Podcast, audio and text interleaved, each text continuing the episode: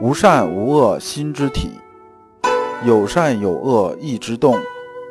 知善知恶是良知，为善去恶是格物。各位同道，大家好，我是老刘刘长志。您现在在收听的是由老刘播讲的《传习录》通俗讲解。老刘说心学，带您领悟心学入世的智慧。各位同道，大家好。今天我们继续讲解《传习录》的中篇。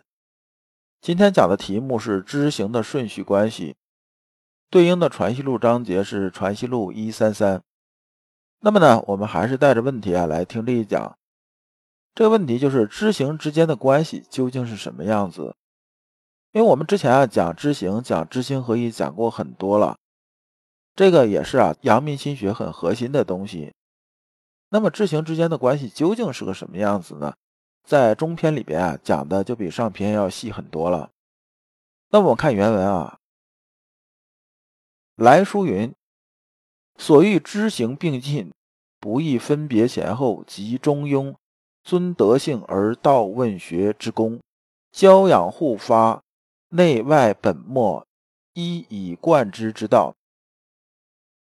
这里边呢有这么一个典故啊，就是尊德性而道问学，这是出自哪儿啊？这是啊《中庸》的第二十七章，原文是“故君子尊德性而道问学，致广大而尽精微。”那么呢，这个尊德性而道问学是什么意思呢？老刘的理解是这样子的：君子既要尊重德性，又要讲求学问，所学所问都不要离开道，是这么个意思。就是尊德性嘛，前面是道德吧。这个性的意思啊，也和我们之前讲这个天理啊，就是这个心之本体啊，这个天理落到心之本体上的本性啊，是一个意思。就这个德性，而道问学这个道呢，是在这里边呢是有动词的意思。就是说你问学啊和学问这个意思啊，大家体会一下，就说不能啊偏离道的。所欲知行并进呐，不易分别先后。这句话就说的是什么意思呢？他讲的就是说啊，我们呢知行这件事情啊，应该是一起啊齐头并进的，交互着往前走的。那么呢，是里边呢是内外本末啊，应该是一以贯之之道，它俩是一体的，是不应该分次第的，没有先后，没有上下这个说法，这个意思。古人写信的很有意思，上面都是说完了之后，后边一个转折。因为我们中国人其实讲话一直也都这样子。经常是前面哎，你说的都很对，然后巴拉巴拉巴拉巴拉说了一大堆，完中间你放心，肯定有个但是怎么样怎么样。实际上他没说全，你没听全的时候，你根本就不知道他是支持你还是反对你。那么我们看下面啊，然功夫次第不能无先后之差。说啊，功夫啊就是落地这件事情啊，知行啊应该还是有先后这种差别的。如知食乃食，知汤乃饮，知衣乃服，知路乃行。未有不见事物，先有事事。此意啊，毫厘疏忽之间，非为有等今日之知而明日乃行也。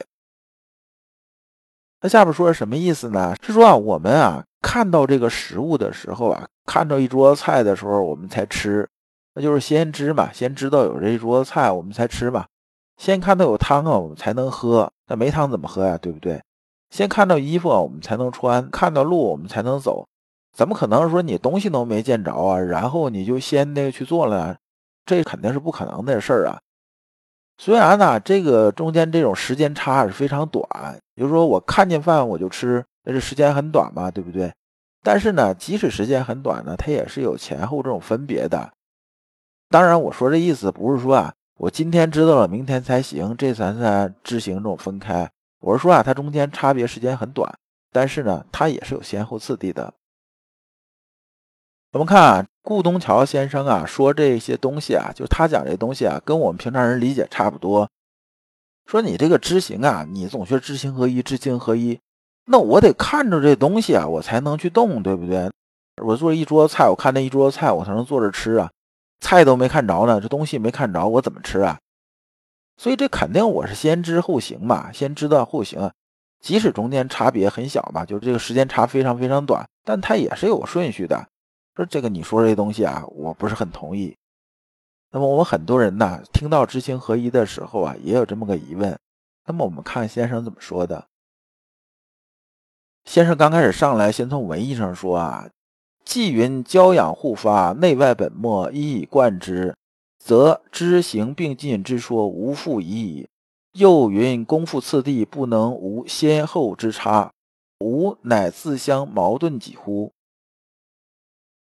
先生，刚开始就是以己之矛克己之盾啊，说你既然已经说了这个东西啊，它是交养互发，内外本末一以贯之，那你后边又说有先后。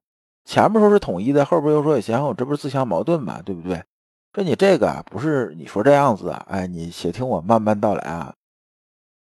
说啊，你说那个知时乃时啊，这些说法呢，听着是明白，但是啊，其实啊，你是没有搞明白一件什么事情的。就说呢，我们在吃饭的时候啊，我们先是有欲食之心，即是意呀，意就是行之始啊。知行这一块呢，我们讲什么呢？这行啊是分三个阶段的。就说呢，我们之前讲知行合一的时候讲的比较清楚，我们心里头先有那么一冲动啊，那就是行的这种开始了。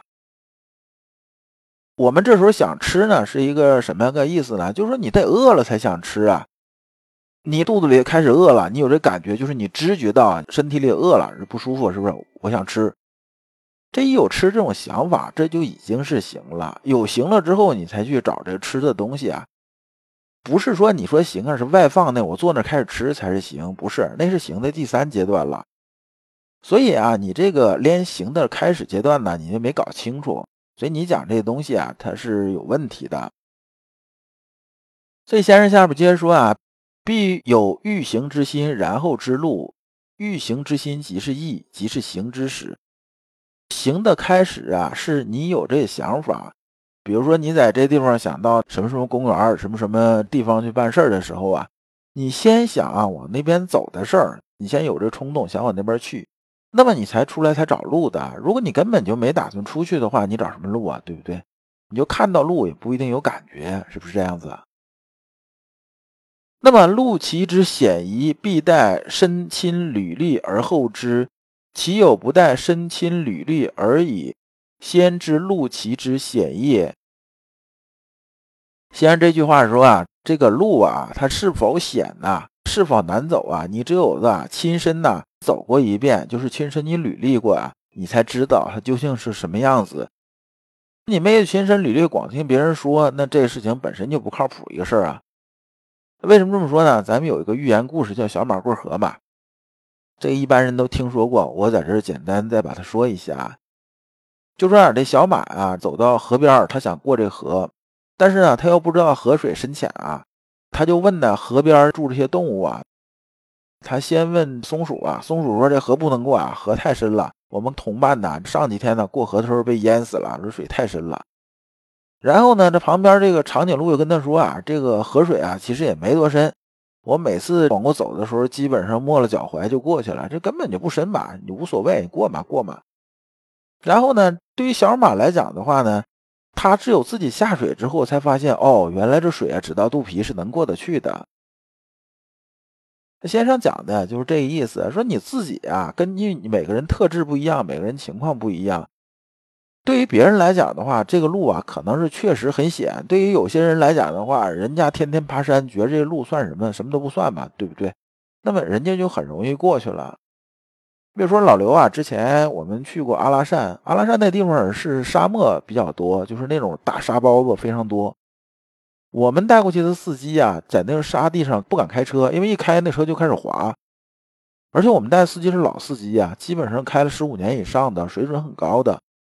最后没办法，只能找当地司机开。当地司机啊，人家觉得这没什么嘛，我们天天都这么开，无所谓的事儿。所以啊，这个路啊是险还是不险？这个事情究竟怎么样子？你不和你的特质相对应，你不亲身体验一下的话，你根本就算不上知嘛。所以啊，下边讲说知汤乃饮，知衣乃服啊，这个例子也是一样的，这就没什么可说的了。您说这个例子啊，是不见事物而先有事者也，就是说你这个东西啊，还是说的差点这么意思。至于啊，你下边讲那句话呀。此亦毫厘疏忽之间，非未孑然有等今日之知，而明日乃行也。这是啊，你看这东西啊，看的没有看到经察处，就说你啊想的还没有想到那么深的这种地步。所以啊，从我上面讲这些东西来讲的话，知行合一啊，它是并进的，这是毫无疑问的。那么也就是说，你前面说那个教养互发，内外本末一以贯之，这就是啊知行合一。那么呢，这一讲内容我们就讲完了。下一讲啊，我们讲知行并进。各位同道，如果您对本集的内容有什么困惑，可以在评论区给老刘留言，老刘会抽时间给大家解答。感谢诸君。